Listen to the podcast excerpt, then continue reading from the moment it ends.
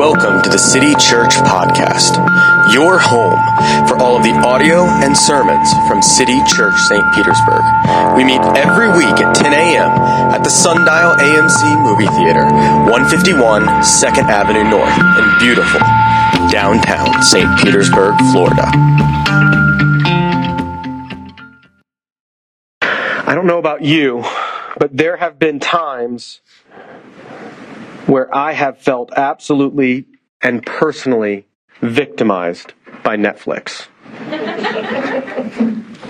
I think we all know the question that Netflix has asked us on occasion that we don't want Netflix to ask us that question that pops up on our screen, whether it is on our TV screen, our phone screen, or our computer screen, that question which haunts us, whether it is ourselves binge watching or hoping that our kid will just uh, enjoy this TV show for a few minutes longer so I can get things done. That question that we all know very well is, are you still watching? Are you still there? Is this, yes, this is your 10th time through the office? Do you really want to keep going? Are you still watching? For some of us, it's, it's a question that's asked of us, right?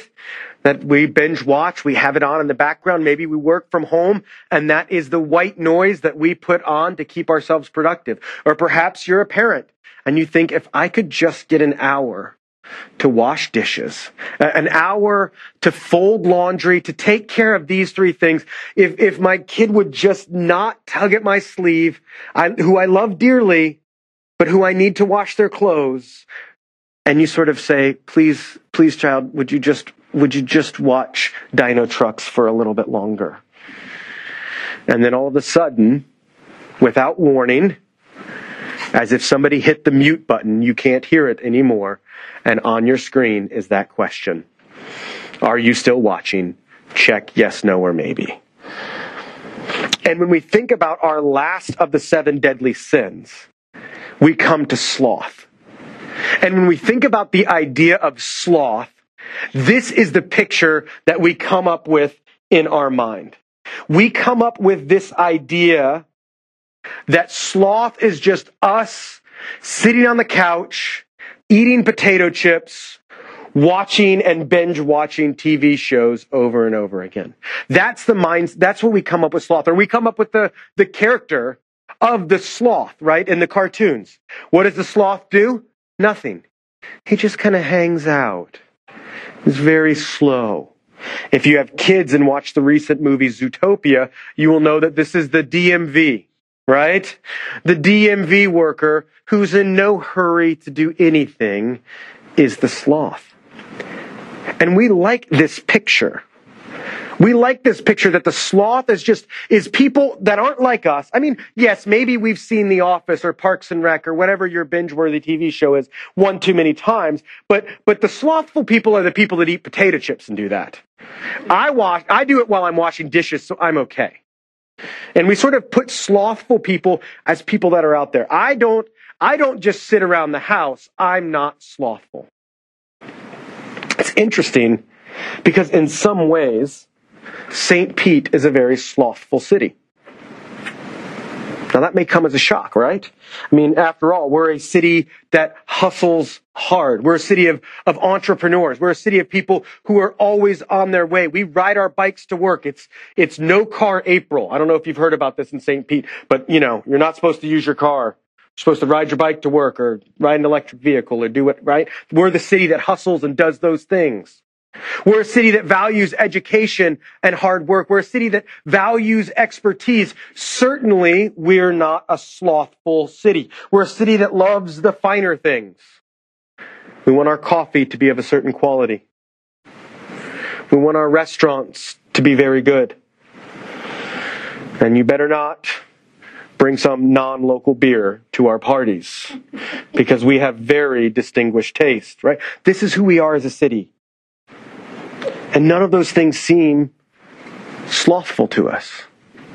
And the reason why we like to keep this cartoonish picture of what sloth is. The reason why we maintain this idea that, that sloth is just binge watching TV, that sloth is just being lazy. The reason why we keep this cartoon caricature of sloth is because it prevents us from being accused of being slothful. We like that picture of sloth because it's not a picture of us and that makes it okay. That's not, oh, I work hard. I'm okay. So that doesn't convict me. The problem is, is that laziness, well, the problem is, is that laziness is a lazy definition of sloth. Laziness, laziness is a slothful way to think about sloth. Here's what sloth really is. What sloth really is in your life and mine is a lack of joy and love for anyone or anything. That's what real sloth is. It isn't just sitting on the couch. It's a lack of joy and love for anyone or anything. You see, if you love something, if you're absolutely joyful about something, guess what? It takes hard work to be devoted to it. I, I see this in my, my middle son all the time. He's a, he's a, he loves and is joyful about Pokemon. And if you would like to know anything about any Pokemon, he will be happy to tell you. And guess what? It's hard work for him because he will literally buy books that are descriptions of Pokemon and read them and memorize. Dad, did you know that Charizard is 1.93 meters tall? No, son, I did not. Nor do I think I will ever need that information again, but thank you. He works hard, right? We don't work hard to love anything, do we? In fact, what? It's pretty blase as adults to be excited about anything. What happens when one of your friend comes to you and is really excited about something? Hey, easy guy. Chill out. Right? This is, this is why we have the joke, right? An avid podcast listener, a guy who goes to CrossFit, and a vegan walk into a bar. Do you know how you know that any of them do those things? Because they will tell you, right? What, what's the, what, what can you not go an hour without talking to a CrossFitter before you know about what they did yesterday, right? Talk to somebody who listens to podcasts all the time. Guess what they're going to tell you within 20 minutes of talking to you? You know what I heard the other day? we hear that. We make those jokes because it is genuinely against our grain to love and be joyous and passionate about anything. What you call that severing of love and joy and passion from anything in your life, what that's called is sloth. It also works in other ways. You see, it's not just being lazy, but if you're really trying to avoid love and joy in something, guess what you can do? You can work really hard to avoid those that you love. You can hustle so that you don't have to deal with difficult questions. In our city, one of the ways that our sloth comes out the most is in our cynicism and snobbery. Let's be honest, St. Pete, City Church, this city, and us as a group, as a culture, are snobby people, aren't we? Right?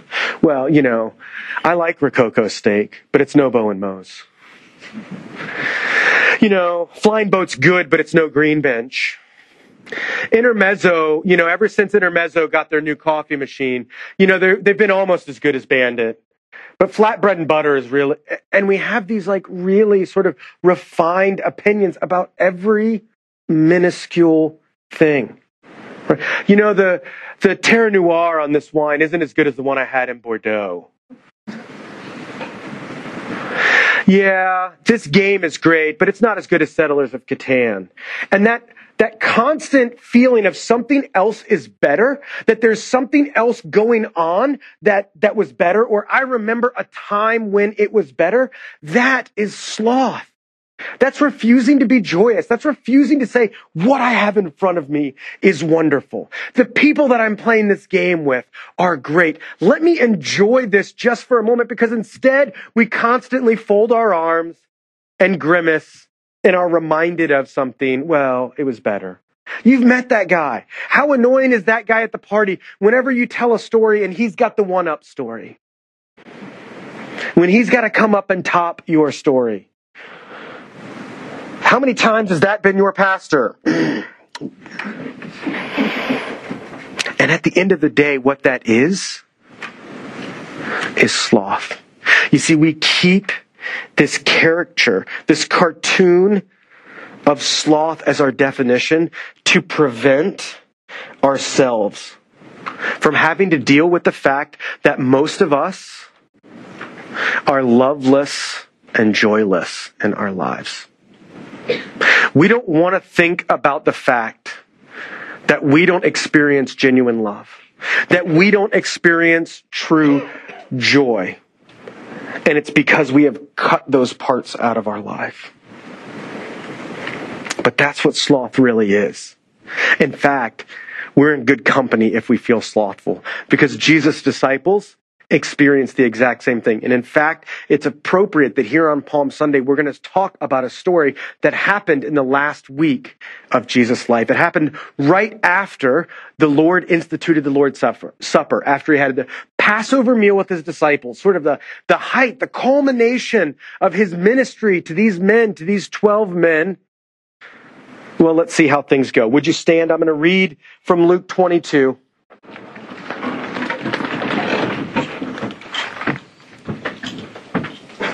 Luke tells us this. And he came out and went, as was his custom, to the Mount of Olives. And the disciples followed him. And when he came to the place, he said to them, Pray that you may not enter temptation. And he withdrew from them about a stone's throw and knelt down and prayed, saying, Father, if you are willing to remove this cup from me, nevertheless, not my will, but yours be done. And there appeared to him an angel from heaven strengthening him. And being in an agony, he prayed more earnestly. And his sweat became like drops of blood falling down to the ground. And when he rose from prayer, he came to his disciples and found them sleeping for sorrow. And he said to them, Why are you sleeping? Rise and pray that you may not enter into temptation. When he was still speaking, there came a crowd, and the man called Judas, one of the twelve, was leading them.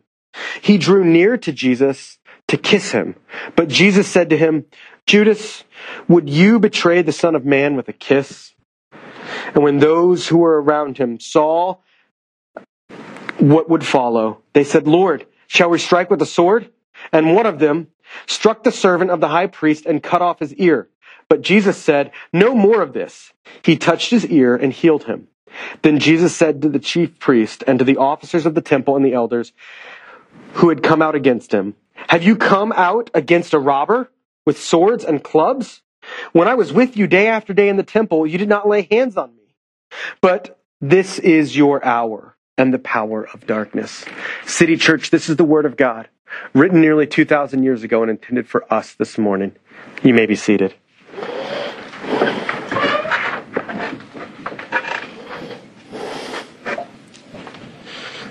See, the disciples and the people around Jesus in this story experienced sloth. Now, on the one hand, we can see it pretty easily with the ones that were falling asleep.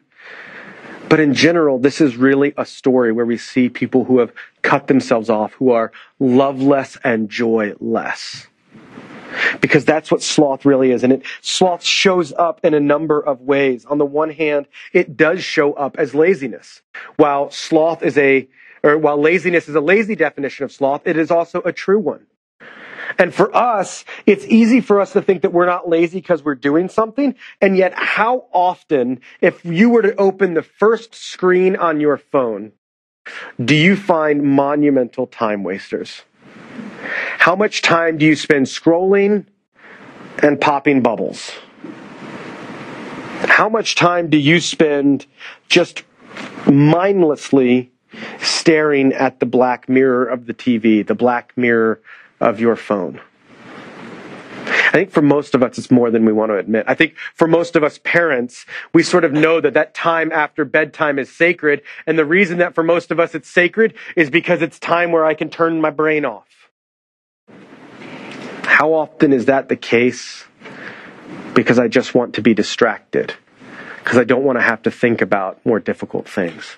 Because I don't want to have to actively love we see sloth show up in that way, but it also shows up as busyness. Where we are working so hard and yet not loving those who we have been called to love well. How many times have we seen our hobbies, our families, our relationships wrecked because of our commitment to being busy at work? And maybe the real question here is how many times have you and I used work as an excuse to stay away from our family? You know, if I if I just file this one more report, I won't get home until after bedtime. And then I don't have to do as much. Hmm.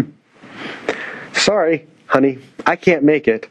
I've got one more TPS report that I've got to f- fill out. I've got one more thing that I need to do. And so it may feel like we're not being slothful, may feel like we're not being lazy because we're working, but are we really stepping away from the things that should bring us joy? Are we really being loved less in those moments?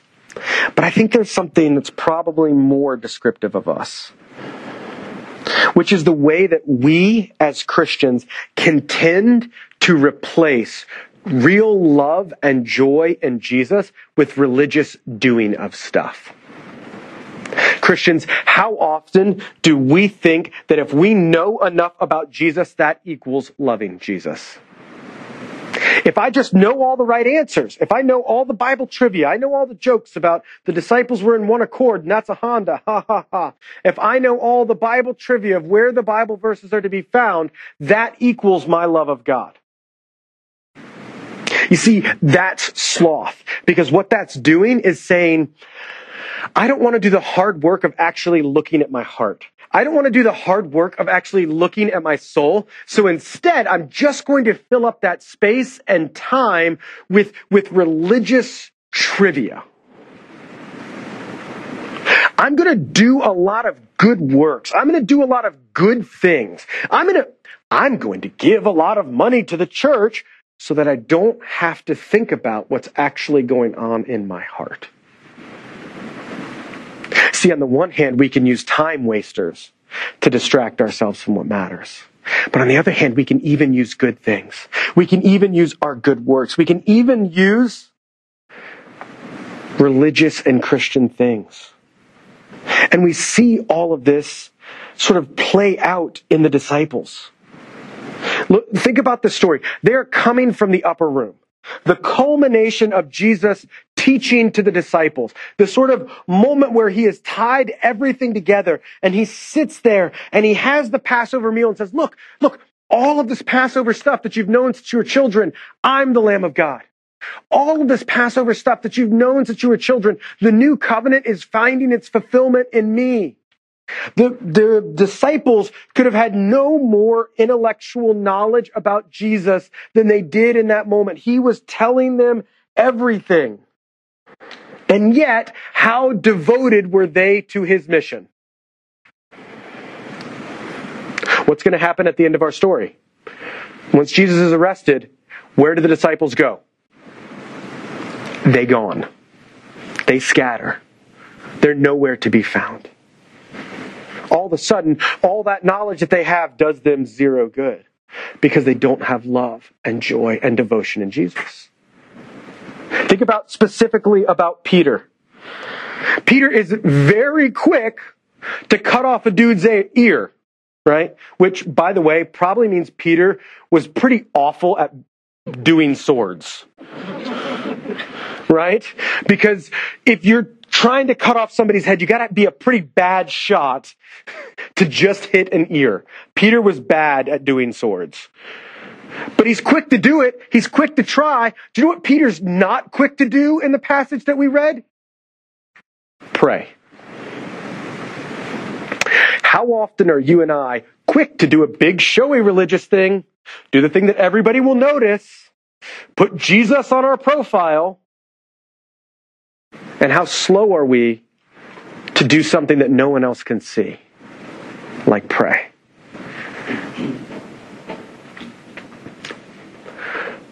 Ballpark the amount of time you've spent on social media versus the amount of time you've spent in prayer. You know what? You probably don't want to do that, do you? I know I don't. Because we are quick to try to do something and slow to be devoted and loving. Just like Peter. Why can't you stay awake, Peter? And in, in Matthew's version of the story, Jesus comes back three times. Guys, they're about to come and get me. Pray for me. Got you, Jesus. And he's back asleep. Guys, they're coming. Yeah. I'm going to take a nap. Again and again and again. How quick is the story of your life and mine? That we are quick to do some religiously showy thing and slow to do quiet, private worship and love of Jesus. Or maybe, or maybe we see ourselves more in the story of Judas, who cannot think creatively about who Jesus is, who cannot imagine a Messiah who is going to die for his people, and so he decides to cut bait, cut bait and make some cash. Or the religious leaders who are too slothful, despite the fact that Jesus has stood in the temple day after day after day and said, look, you go read the scriptures. The scriptures are going to point to me. Go read them. And what do the people do? What do the religious leaders do? They say, pass. In fact, you're kind of being a pain. So what we're going to do is hand you over to Rome. In all of these cases, the case of the disciples, the case of Peter, of Judas, of the religious leaders, all of them are showing the fact that they are not joyously devoted, that they are loveless and joyless, that they are lazy and slothful. And so that's what we find is the opposite of sloth. It's joyous devotion. It's the path of resistance. Think, think about this. If you're married, here's the best picture of what the opposite of sloth is. You get into an argument with your spouse. And how quick, how quick are we when we get into an argument with our spouse to separate to our corners of the house?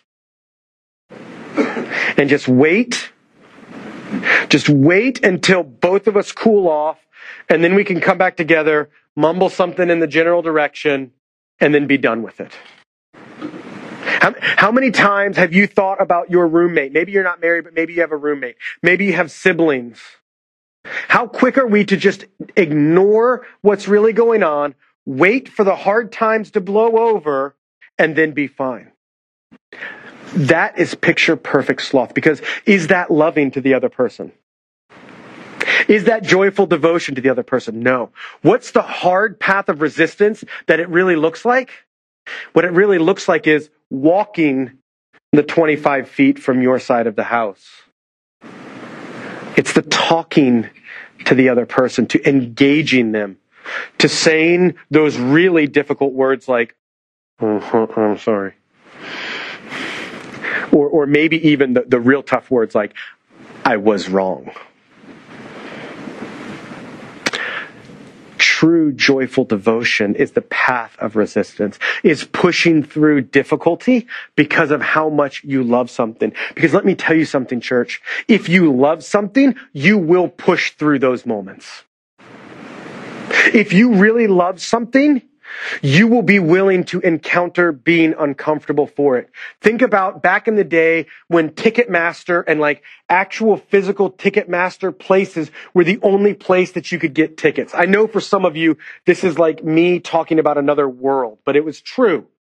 And if you wanted to go to a concert, you had to wake up early in the morning and stand outside and wait in line at a little kiosk and hope that you got your tickets on time. No more having five laptops fired up to Ticketmaster, you know, and looking like Minority Report trying to get your U2 tickets. No, no, no. You had to go stand in line. Why would people do that uncomfortable thing? Because of how much they loved what they were going to go see. The opposite of sloth is joyful devotion, even when things are difficult. Because it's easier. It's easier to ignore fights with our spouse and just move on and let things cool down.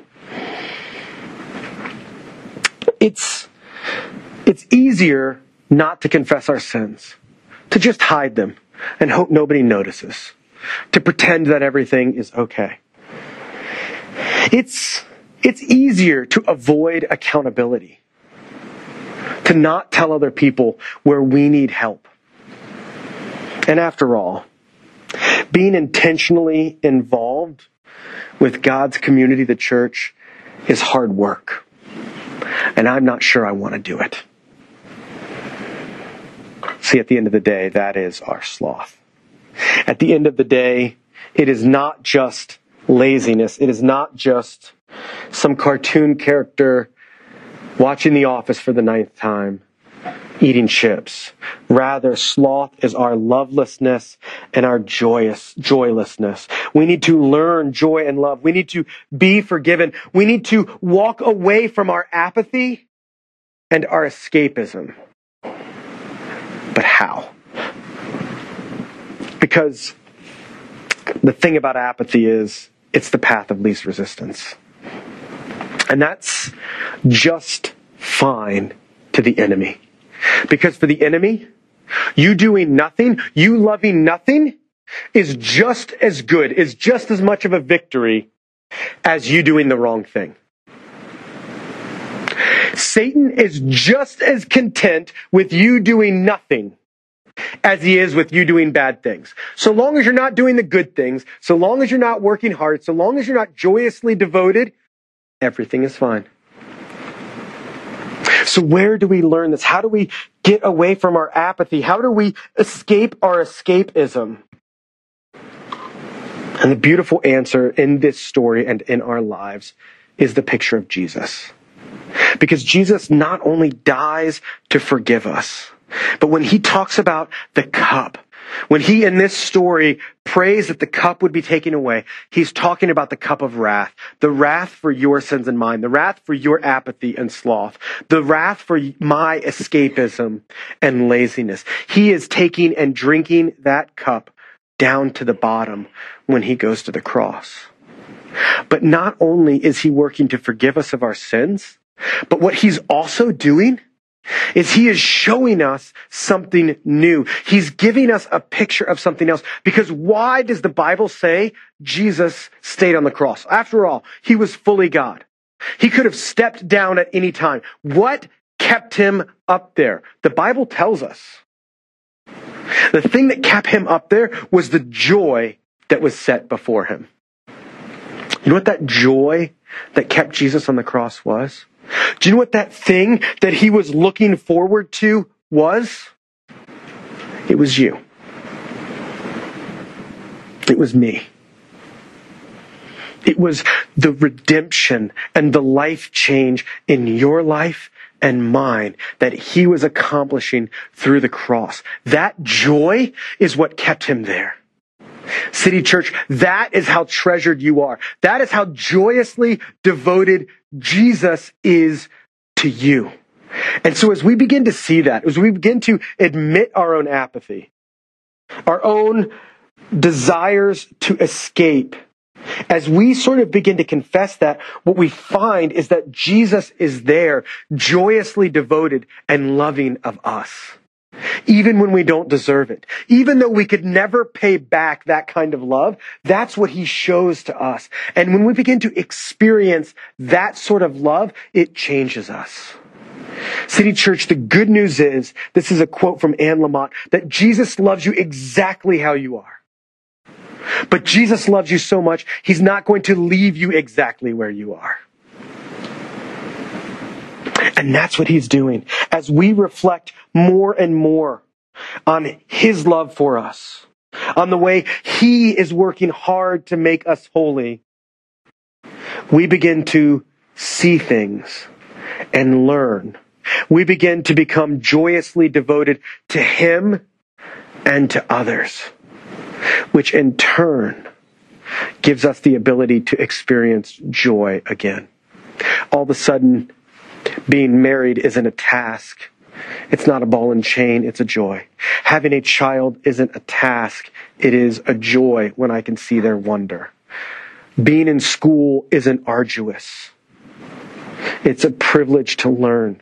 Having a job that is a grind isn't just bad, it is a beautiful opportunity for us to show the goodness of Jesus through continuous and repeated hard work.